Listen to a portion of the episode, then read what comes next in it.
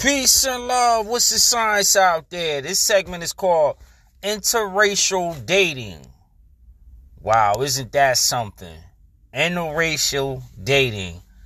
You ever ever been around like a another person that's considered to be of another ethnicity, and y'all are out in public, and then somebody from another ethnicity looks at both of you and says, why are they together? They're not of the same ethnicity.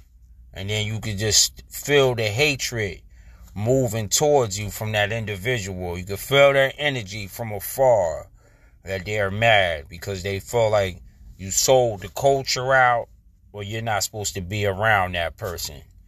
How many people out there feel that way? You know, just because somebody of you shares supposedly the same color. I'm colorblind, by the way. I don't see uh, ethnicity. I just see humans that live on the planet Earth.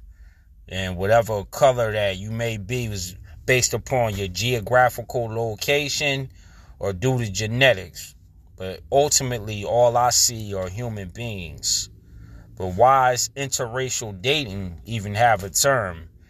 The term interracial dating is used to divide and conquer human beings from looking at each other as being one of the human race. Peace and love, and may you enjoy this segment.